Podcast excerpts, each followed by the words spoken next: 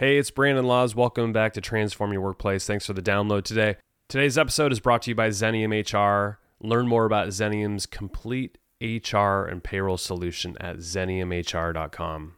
Well, I'm really excited for today's episode. I have Rayland Logan and Katie Burtis with me. They're from an organization called Cinder, and they help organizations with their diversity, equity, inclusion practices. So, in this episode, we're diving into the facts of when they start working with an organization, where do they even start when it comes to EDI practices?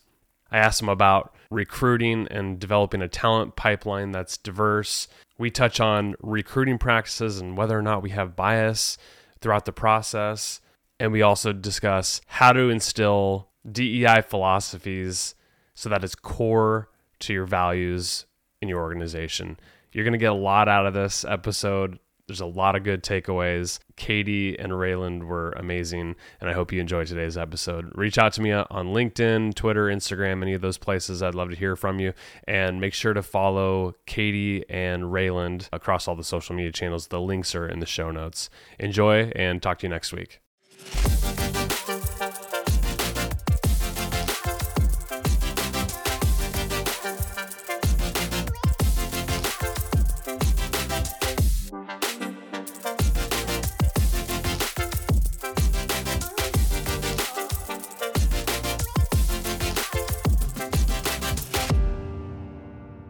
Welcome to Transform Your Workplace. I've got two special guests with me today. I've got Raylan Logan and Katie Burtis. Thanks for coming on the show. Of course. So happy to be here. Thanks, Thanks for having us. What's exciting about this is that you two are, are local to my area. You're with a company called Cinder. Tell me a little bit about Cinder and what, what you guys help organizations with. So, Cinder, so we are a recruiting and equity, diversity, and inclusion consulting company. We started as a recruiting and staffing company, and we started actually as a tech organization. And so there was a need for our sibling organization for testing and people to support those projects. And so the need for staffing and Cinder was born. And so as we are ever evolving, we were on our EDI journey as many were before 2020, but of course, 2020 2020 kicked that into high gear. And with that, we've been able to develop our EDI consulting and community programming. And so you might recognize me from all of our events that we put out, the free community events, the Connect conversations, and my name's usually attached to those. So you guys do amazing work. And full disclosure for listeners, Xenium uses Cinder all the time. Uh, you guys do workshops for us and our clients. We refer out business to you when we feel like we're way over our skis. Uh, and you're just an amazing firm. So I appreciate everything that you guys do. Thank you. You're our favorite partners. Are we allowed to say that? Are we allowed to have? Uh, yeah, sure. Why not? We're sharing the love here. Katie, you mentioned uh, EDI. Now, every time I hear uh, it's DEI, why why EDI? I think putting the equity first um, just gives it a little bit different flavor, different spin, but really it's we're all kind of working towards the same goal, right? And so I think that this work a few years ago was always DEI, diversity, yeah. equity, and inclusion, kind of diversity first. But I think when you think about equity first and access and how are people being treated and things like that that that at the core of i think these programming these initiatives is a lot more important to like how do people feel when they're actually in these yeah. organizations right? Yeah, i also i look at it like this. When we lead with diversity first a lot of times we're still opening ourselves up to tokenism, performative action, because we are focused on race first. And that's what people think of as diversity, especially here in the States, and not really looking at all diversity and what that looks like for equality across all people, because you need equality in order to be more inclusive. And so I think that's another reason I personally enjoy that we lead with equity first, because as a woman of color, tokenism is every single day. And mm-hmm. so it really allows us to eliminate that and lead with that anti oppression lens first and that structure and how we approach this work. Have you seen an uptick in organizations, small, medium, large, doesn't really matter, looking for equity, diversity, inclusion support? I think we saw a huge uptick of it last year in a massive way. And with the mindset of we don't know where to start And I think as we've moved into 2022, folks are more educated in that space. They're starting to ask deeper questions and so it's moving more past the we don't know where to start into the how do we market this way? How do we retain mm. our employees this way? So the questions are becoming more mature whereas they weren't as mature in 2020 and in 2021 well that's good to know because i, I was worried that with this uptick of employers talking about it if it was a check the box sort of thing versus no they're they're actually trying to change their ways and it sounds like it's people are actually genuinely interested in changing the way they look at equity diversity inclusion it's a mixture of both. Yeah. Oh, sorry, Ray. I was going to say the same thing. it's a mixture of both. I think, I mean, organizations that we're working with, we, from the start, we're having those deeper discussions, asking those deeper questions. And so if it was someone looking to check the box, they likely said thanks, no thanks, because we do provide such like depth of conversation, you know, wraparound services with the consulting as well. And so if folks are looking to check a box. They're not talking to us about it. But yeah, I think there has been a big shift, which is definitely promising because I would be happy to work myself out of a job in this space. And it really comes out in the way that they, you know, interact with their employees and what it truly feels like internally in those companies. I think just to even give more context and depth around that, recently we were talking with a potential client and the question came up of when has this not worked out with somebody that you worked with? And we had to take a beat and say, well, gosh, never has that happened yet, knock on wood, because we spend so much time asking those deeper questions and really eliminating folks from the process of who are harmful and saying, like, we're just doing this to check the box. And so it's a two way street when you're working in the equity, diversity, and inclusion space. It's not like, going to the grocery store and saying, I want that box of cereal, let me buy it. It's not that transactional because a lot of times your trainers in this space spaces are people who have historically been overlooked. And so it takes a, an emotional tax that's associated with it. And in order to do that work, we also want to make sure that we're safe and we feel whole and that, like Katie said, we're getting ourselves to a point where we're working ourselves out of a job because people have gotten to a better place. Yeah. Raylan, you're spoken like a true marketer. You're saying like you filter people out that don't even want to go as far as you want to take them on the, hmm. the EDI journey. I love that because I'm a marketer as well. So I can appreciate where you're, you're trying to find the right fit organizations who really want to go the distance. Really? That just reminded me of Hercules. Sorry, everyone. Disney is like my life. when you start engaging with an organization. So they've bought into the process. Where do you usually start? That starts in the proposal process. So be way before you ever sign. And for those who also have sales and marketing here you go. Here's my big secret to success. My number one question that we always ask everyone is what's your biggest frustration? What's your sticky point? I think that humans unfortunately really like to complain. So mm-hmm looking into that human psyche piece of things, it allows you to get more questions that you can ask about what's happening. And so allowing them to air out those grievances, share what's really going down in the organization allows us to get a deeper understanding of what it is that they need. I think a lot of folks have a want. We want equity, diversity, and inclusion in our organization, but they don't truly understand what they need. And that's our job is to find what you need in order to move forward. It's also the best place to figure out who's just trying to check the box because right. they'll be like, we just need a workshop. What are you hearing from most of these organizations you start engaging with? What do they want? What what's you know what's the path they want to go on? We want our leadership to be aligned.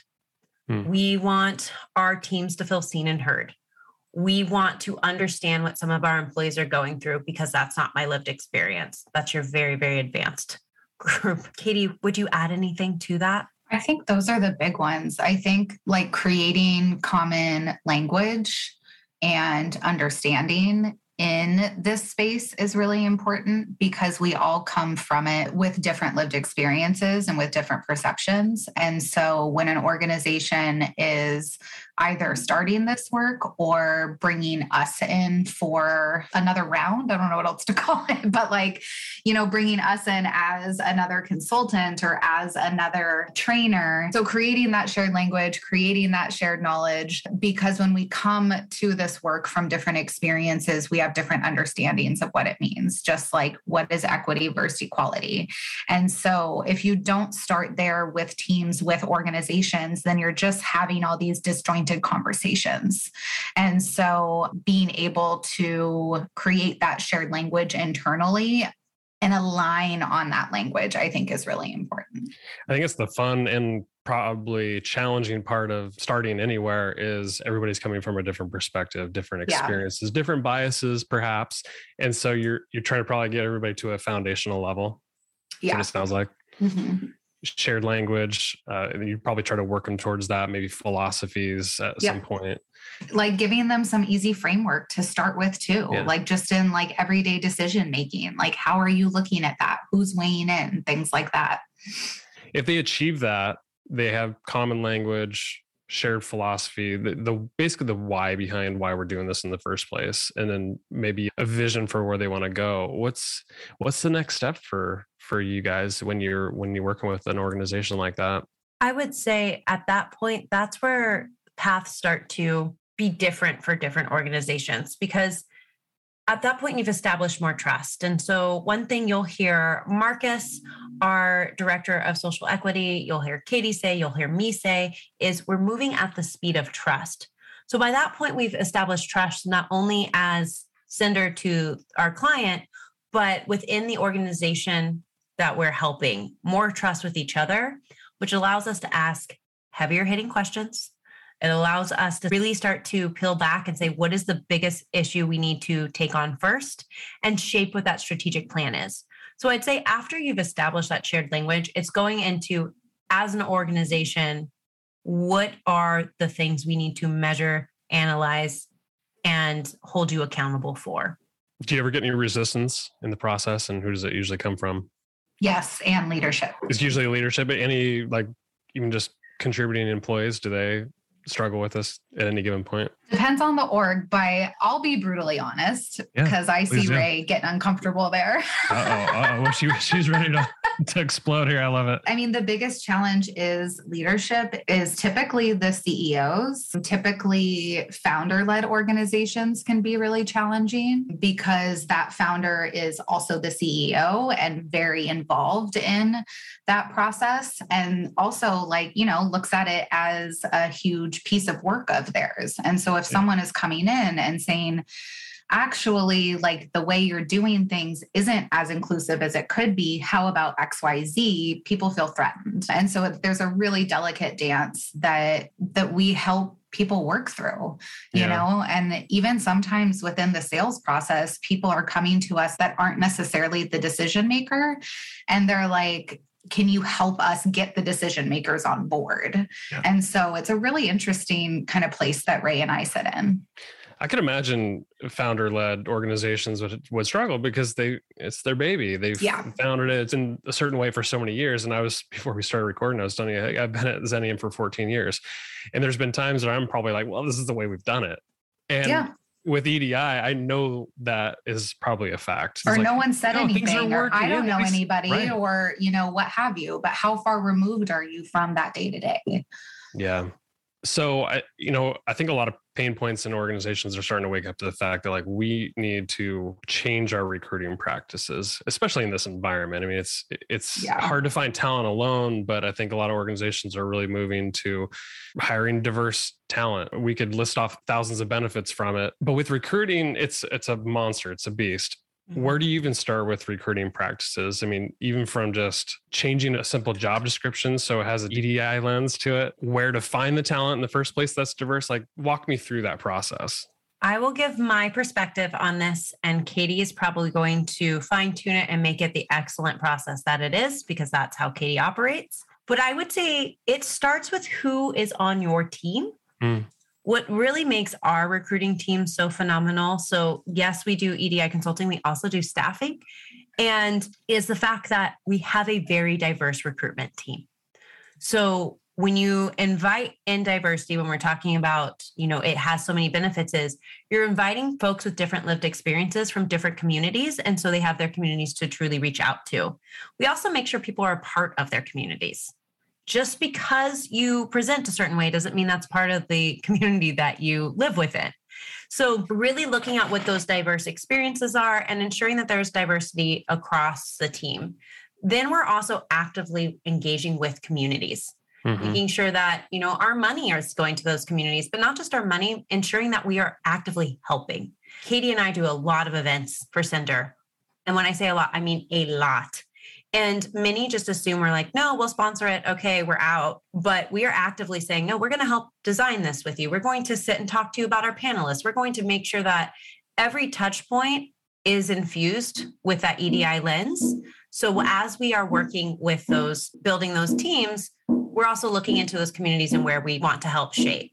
Then we go ahead and we do your normal recruitment. We make sure the job descriptions are gender neutral. We ensure that who we're interviewing, we are presenting folks who are incredible from various backgrounds. And that includes saying, hey, they don't check all the boxes of what you were looking for from a skill set.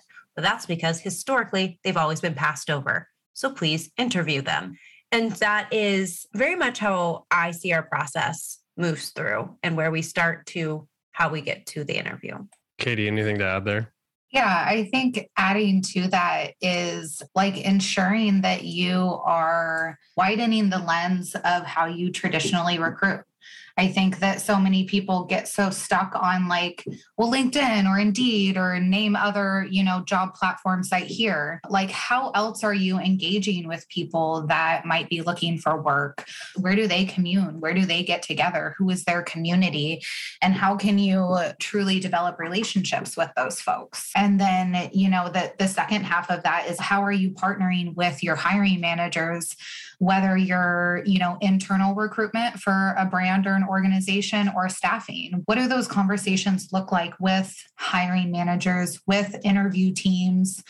Do you train your hiring teams and folks that give interviews? Do you give best practices? Do you give you know process is a piece of this too? Like do you have an equitable process to ensure that people have the same touch points along the way and the same shot if you will? And i think another big piece that i see um, being missed in that process is the interview teams. So, have you actually brought together that team that's interviewing to say, this is the job description, this is what these skills mean, this is what these don't mean, and this is how we're scoring people? So, much like I talked about earlier, creating that foundation of language and knowledge within the EDI space, are you doing that within your interview teams as well so that everyone is like aligned at what they're looking for? Because we all have biases, we all have favorites or things that we want to see. And so, how deep are we kind of going into that too?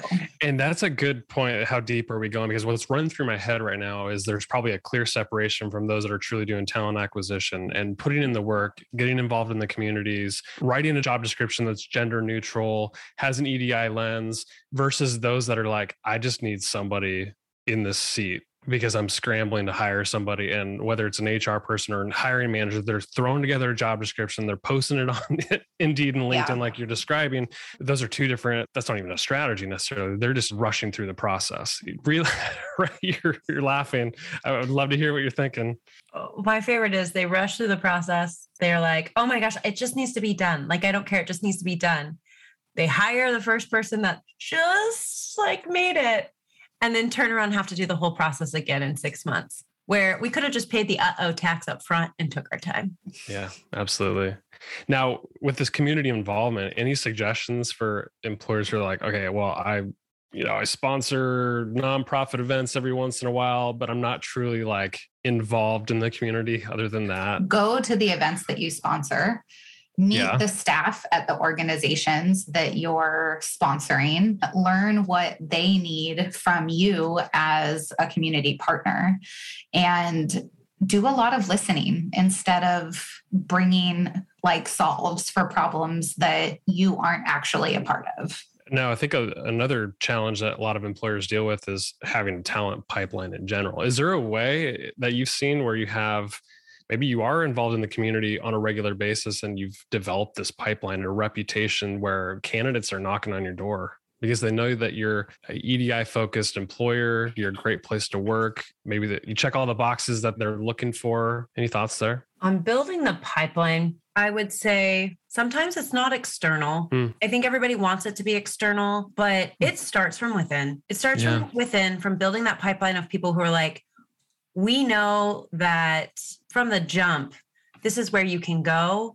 And we're helping everyone build internally where it's like gosh we're just filling our entry level positions like so much because we're promoting from within and creating an environment where people want to stay here and they want to be a part of what we believe in our mission and our vision. And that's what gets the community knocking at your door not going from outside and then hoping it's going to happen. That just creates more of that turn and burn so, mm-hmm. really building it from within and saying, here's what we believe. Like, let's get that mission and vision out there and ensure we're taking care of you because we realize you're taking care of the people that we serve or the organizations that we serve is going to go further than saying, gosh, we got to be buddy buddy with the Black community this week. Well, right. I'm pretty sure in September you're going to be buddy buddy with the Hispanic community. So let's just call it what it is and make sure we fix who we are inside before we even start to move out. Yeah, I love that point. Now, with HR and a lot of our people practices, we're trying to optimize a lot of what we're doing. There's a lot of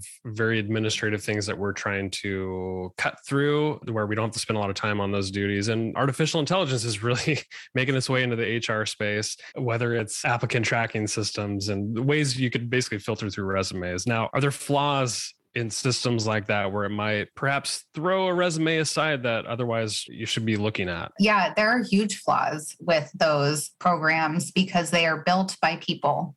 And so anything built by people is going to also hold bias. And so although it is a like computer system that is supposed to help us achieve better outcomes, it is still flawed. And so I think an ATS, yes, you need a strong like system to be able to track data, especially when it comes to looking at diversity and wanting to be better. And in the recruitment process, I think it is best to humanize it as much as possible, specifically in the recruitment process, because you are recruiting people to work for your company. And there's a lot of shortcuts and like scheduling calendars or like recording videos to send to people. But I really think there is nothing that replaces a person looking at a resume or talking to another human about a role. Yeah, but if you get hundreds of resumes, I can understand why it's like you'd want to use a system like this because I can't spend all day looking through every single resume. So is there do you have any tips for how to parse through that without having the system like or relying on the system which may have biases in place? I think when you look at it, you know, what gets measured gets managed. So in order to combat that potential bias that can very easily come in with AI is are you measuring what's important to you. Because if you start noticing your system is only sending you resumes from white men primarily, let's use that as today's example, and you're wondering, you can't say there aren't women of any race, nationality out there who aren't as talented in that same space. So, one of two things is happening. Either whatever you were doing was not attracting that candidate that you needed, and or your system is kicking them out. So if you're not measuring that and like really paying attention to what it is that your team needs, then you're doing yourself a disservice. Like technology wasn't created to replace people, it's created to help people. So there's still people who are a part of this. I mean, Brandon, you and I were chatting before I hopped on. I have a strong background in fashion, retail, merchandising, marketing. Like I could open up a boutique tomorrow and probably kill it. With that said, though, I have been turned down for huge roles at some large, large retailers because of the AI process. But when I go talk to people who work there, they're like, oh, you'd be a, like a shoe in for this director position. So the systems are looking for keywords, they're looking for ways to filter and sort.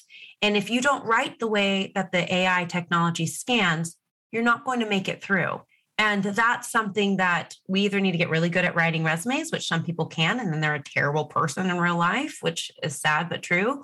Or you're a really excellent person who can't write at all, like yours truly, and you don't make it through. So it's really important that you're measuring it, so you're managing it. And I would also say, maybe add a filter for those who are just on the fence because some of those on the fence folks might be that golden egg you were looking for. Yeah, absolutely. The diamond in the rough. The last thing I'll say about that is I think these programs are more often than not created to filter out versus filter in, especially when you're looking at increasing diversity and different community representation on your teams more often than not, you're looking to call people in um, and filter them in versus like out of the process. And so that's a way that I always think about AI and look at that with just a little extra critical eye, I think. So let's keep going on on the bias stuff. We're going to go kind of high level here with the NFL. They've been under scrutiny recently in the last several months, uh, maybe even longer than that. But during a head coaching search, there are some flaws, and they created a rule called the Rooney Rule. Explain what this is, and maybe even some backstory to it. The NFL, they have the Rooney Rule, which is their attempt to address the league's lack of diversity in hiring practices. And that rule requires that every NFL team interview at least one candidate of color for any open head coaching positions. So, right now, if we go through the stats of the NFL, I'm going to rattle off a bunch of them. Is there are 32 NFL teams, there are 31 NFL owners. There are approximately 1,700 players on those rosters. And of those players of color that start on those rosters, about 1,200 of them are people of color. Out of so, 1,700 out of 1700 That's, uh, so it's a large large percentage of the players that are active in the nfl starters are primarily black if we're getting it yep. real right. real real yeah. and of all the head coaches of those 32 teams only two are black head coaches and zero are majority team owners so do the math if 1200 mm-hmm. out of 1700 of your players are black but your head coaches are not is your Rooney rule really working? How long have they had this in place? They've had it in place since 2003. It seems like this rule, and, correct me if if I'm down the wrong path. This seems like a, a check the box sort of situation. Oh, it's performative as all get out, and it's been very harmful, very harmful. And you know, we look at like let's just go back in time and look at Kaepernick, who you know he gave up his entire career. He was a phenomenal quarterback. Gave up his entire career because of these injustices and they told him to sit down and be quiet. And now they're not even willing to truly apologize and bring him back. He's been training this whole time. And you look at Brian Flores, who was like, I got passed up for all these jobs. People showed up to my interviews clearly hung over. I got calls from other coaches saying, Sorry, man, you didn't get it. And he's like, I haven't even interviewed yet. I, I remember it. I think it was a text exchange between Brian Flores and Bill Belichick, mm-hmm. and Bill Bill said something like, "Well, he didn't get the job," or it was just a miscommunication, and he thought he was talking to somebody else, and they'd already made a decision, and he didn't even know about it. Yeah, it's those types of harmful things. It's like it, it hurts because you're profiting off of all of their talent, but you're not unwilling to have folks coach who already understand what it feels like to be a part of that talent, the skills that it took to get there. But clearly, they're not qualified enough to help you further the league. If a giant organization like the NFL makes billions of dollars, they implement a rule like this. Do you think other employers might get the great idea to follow suit and do something like this? You know, I think that Katie could even speak to this more on the similarities of EEO reporting because essentially we already do. Mm. The government makes you if you're large enough. If the NFL is doing it, it's mass media. like, let's call it what it is. I also have heard employers actually say they use the Rooney rule. So it has wow. made its way into employment. And yeah, like Ray said, I think it's similarly to EEO reporting that it's checking the box, you know, it's doing the minimum of what you're asked to do and thinking about those stats with how little Black coaches there are, even though they have had this rule since 2003. Wow. Yeah, quite a long time. Yeah. And I, you know, I asked this question and went down this path, and it's uh, probably a little uncomfortable for listeners and even for myself who don't, I don't have conversations like this on a regular basis.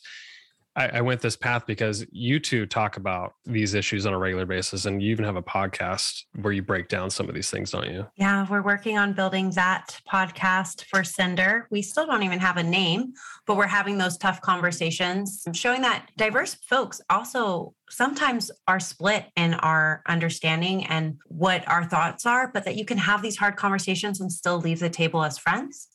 I also personally have a diverse marketing podcast talking about bringing on diverse folks and just chatting about what harmful things have happened that we see and how we're reflected in marketing because it doesn't always share our story. And this all centers around folks' stories, both Cinder's, both my podcast, on how we're projected in real life. That perception is not reality, and how harmful some of those perceptions that have been created make it for us in the workplace, make it for us when we walk down the street, make it for us as we just live through life. And that is something that we need to start to dismantle quickly because it is systemic and it is harmful. So the podcast isn't out yet, correct? Correct. It's coming Okay. out in about June. Okay. So where can people learn more about that podcast or at least get on some sort of list where they could they could tune in when it's ready? Yeah, if you just go to our website, teamcinder.com, you can subscribe to our email list. We will also make sure you have that, Brandon, just to go straight to the subscription. You can also just uh, follow us on LinkedIn. We are the most active there, just under Team Cinder as well. You'll find us with our lovely blue icon and exclamation point for the eye and or just connect with both of us individually. So Raylan Logan. I'm the only one in the United States. Not hard to find. Also, the only Katie Burtis. Let's leave listeners with one parting thing. I, I think this is a journey for many organizations. They're not going to become diverse overnight. It's going to be a challenge for for many people. But if you could encourage people listening to take the the right steps, what, which steps are those? Take a step. That would be Take my any advice. Stop making excuses as to how it's all going to go wrong and just do something so you can learn from your mistakes. Agreed. Raylan Logan, Katie Burtis, thanks for coming on Transform Your Workplace. It's been such a pleasure. Thanks, Brandon. Thank you.